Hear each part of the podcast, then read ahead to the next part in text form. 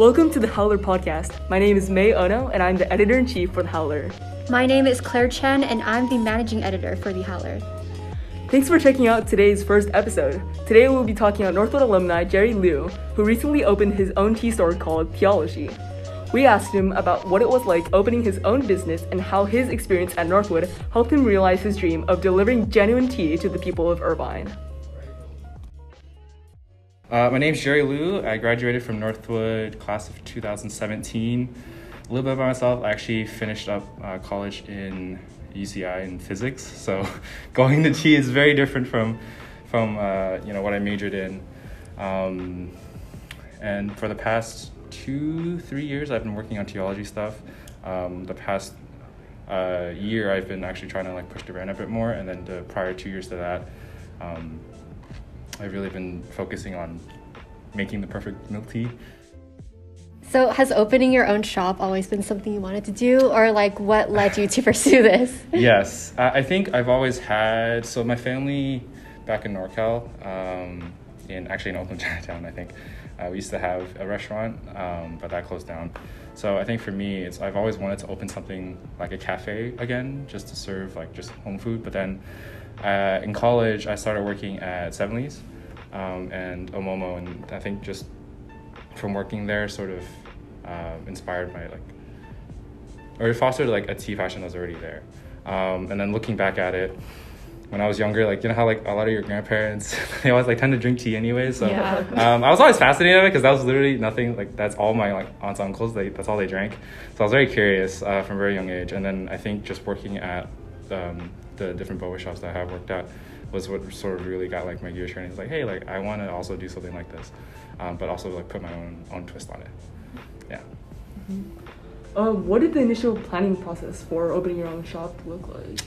Um, honestly, it it started off with literally just me. Like, I wanted to make my own tea and my own milk teas. It started off with that, um, and then eventually, I you know I started having a few friends who came over and tried it, and I would always serve it to uh, my brother and his friends. Um, and eventually, they were all just like, oh, "This is like you know you should." sell this type thing and, I was, and that, that's that's when I started to also like think a little bit more into it was all the same time as I was as I was working at Seven Leaves as well um, so starting off it, I think it's just a lot of one is perfecting sort of the recipe itself which takes a lot of time because you know as at first I was like oh yeah just take some tea splash some milk in it call it a day um, but you know obviously like nothing is ever that easy so uh, starting off with was really just refining the recipe to something that I really truly believed in. Um, so you know when I when I serve drinks, like I can confidently say like this drink is good uh, when I give it to someone. Do you think any experiences at Northwood helped you with this business? Oh yes, yeah, yeah. Um, I actually came into Northwood as a sophomore, so I didn't actually do my freshman year here. So um, I think that just being in a completely different environment at Northwood uh, really helped with that. Was just like you know it, it forced me to be out out of uh, my comfort zone, which I think is, was was amazing. Um, and also additionally, I was also part of Northwood's uh, tech theater team.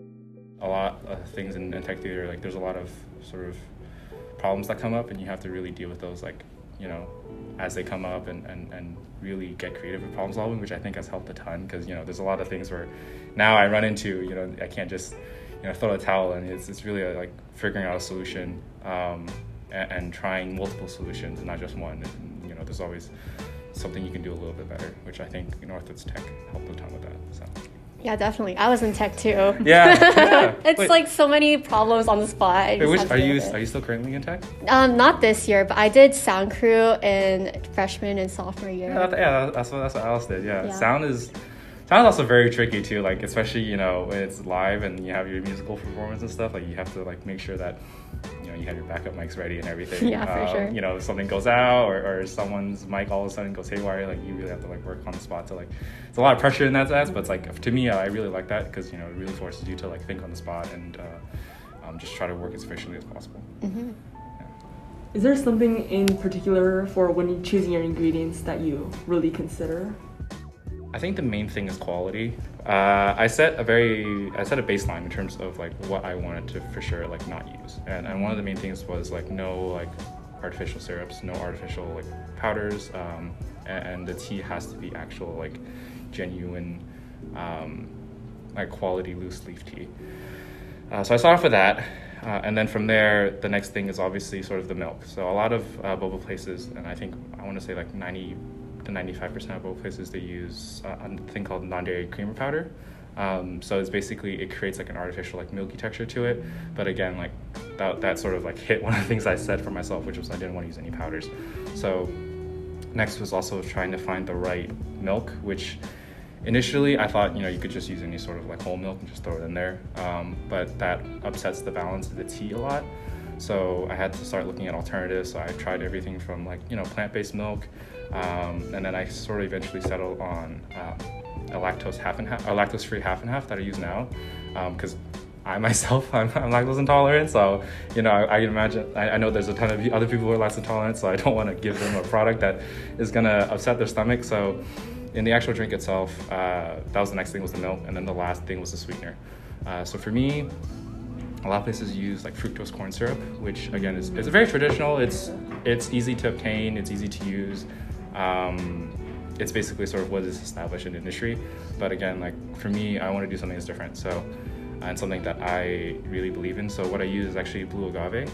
Um, so it has the sweetness in terms of like the, the sweetness level of honey, but it doesn't have like that very strong like honey flavor that you know when you taste honey like you know like this is right. honey. Uh, so but it has that same sweetness as honey, uh, but not the sort of like the taste of honey. Um, and then I'm able to use like about like 30% less sugar than other boba places. So it overall just creates like a very healthy, healthier alternative, healthier drink, um, and one that doesn't compromise on on taste. So as I'm testing all these ingredients, uh, each ingredient I test, um, my main focus is still the tea.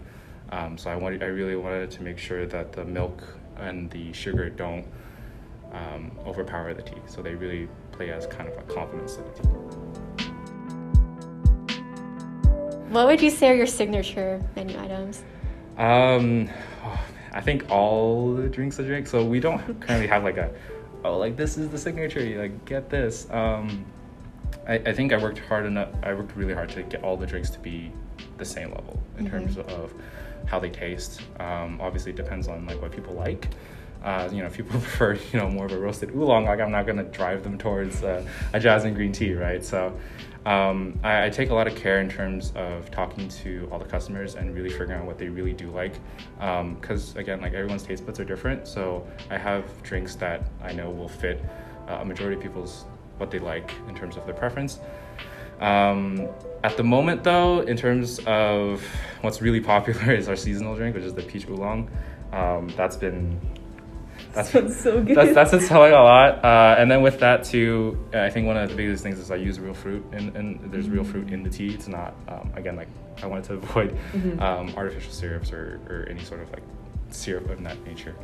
Um, so I think that's been has been a really big popular drink at the moment. Um, so depending on that, I'm, I'm gonna try to keep it in stock. But um, since peach is seasonal, um, you know, it's it's definitely free for a limited time, and then I have a fall one coming too. So, Ooh. I guess I guess that would be my my my uh, signature, sort of that seasonal drink that I um, kind of like pressure. I was like, this is made with, you know, actual like fruit and stuff.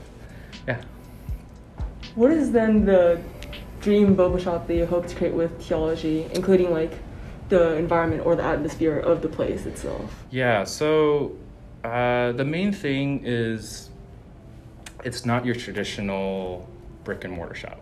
Um, but the the concept that we're going for, that I'm particularly going for right now at the moment, is uh, sort of like a virtual kitchen. So we'll be open on a lot of online delivery platforms. I think that's the main thing. Um, there's a few benefits to this. One is um, expandability. Like you can um, you know, say for example, if I wanted to do a pop up in like NorCal, right, uh, with sort of like this virtual kitchen, since I already have like all the delivery platforms set up, all I have to do is really add on that additional location, um, and then I can be up and running within like a week or two. So that's sort of um, the idea behind the concept. So it's not really quite like a, like for example, like Seven Suddenly's where you can just walk in and stuff. Uh, we are hoping to have that option, but we're really tailoring towards sort of like the um, online kitchen market. Um, and like online delivery platforms. Um, in terms of the culture and, and what I have envisioned for for Teaology as a brand, uh, one of the biggest thing is tea. Uh, is I, I want to refocus again, like sort of again the attention on tea. Yeah, I like the branding with the genuine tea that I see Mhm. on Yeah. Instagram, Yeah, which is really cool. Yeah, thank you. Uh, yeah, so one of the biggest things with Teaology actually is uh, for the tea itself. So a lot of places they they hot brew it um, in like big batches, uh, which I think is sort of like the traditional way of, of a lot of boba places are doing it. Uh, for me, um, we do a, a cold brew batch, so each bag is actually uh, made to order. So um, none of it is like you know made you know five days ago and then and then finally served. Uh, so each one is made to order, and, and the cold brew process itself takes 15 hours. Like so, it's, it's an overnight process. It's like somewhere between 10 to 15. Um, and again, like that just it sort of reiterates what I, I what I want for the brand, which is again like focusing on on the tea itself.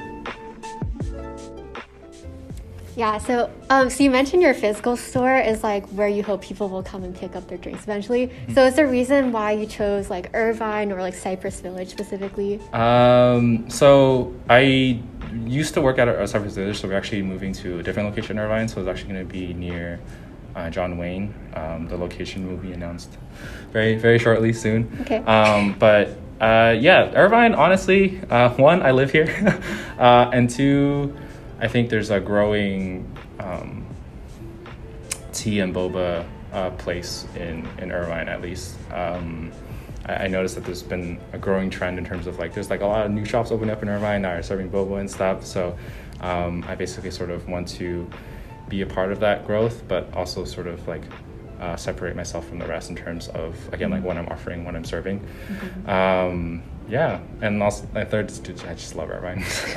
when when I moved down here, uh, I moved down here for a reason, and it's um, you know that feeling after you get home from a long vacation. Yeah.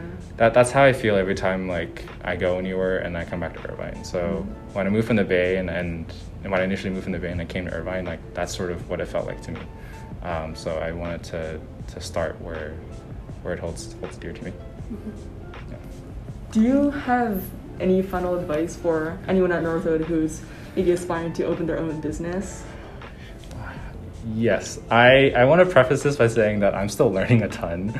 Um, I'm not any older than anyone here at Northwood, realistically speaking, so I don't want to speak from like a very like elderly standpoint with like a staff like oh you know I possess all the knowledge type thing. But um, I, I'm very fortunate to have a few mentors in my life who have been trying who who do have a lot more uh, experience than I do.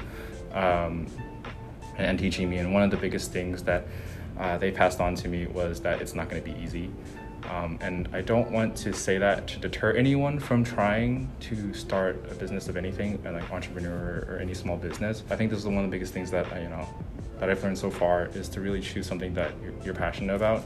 Um, there have been a few other projects that you know I, I've started, but they they got like like 30% of the way there and then eventually you know i just started feeling burnt out um, and i didn't really feel like putting an effort into it and i think that's like the biggest thing that i've learned is to find something that you're passionate about and you're truly passionate about and, and you'll know and you know when like there's, there's something that you're passionate about because you know you can stay up for days and, and, and just keep working on it um, and not really feel tired or fatigued um, and you know again like if you find something you're passionate about, like uh, the days and, and the time will just fly by in terms of the amount of work you're putting in it. It won't feel as much.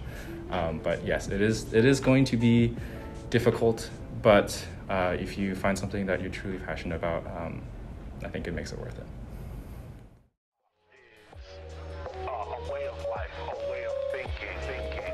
Thanks for tuning in to this episode, and we hope you stick around for future episodes.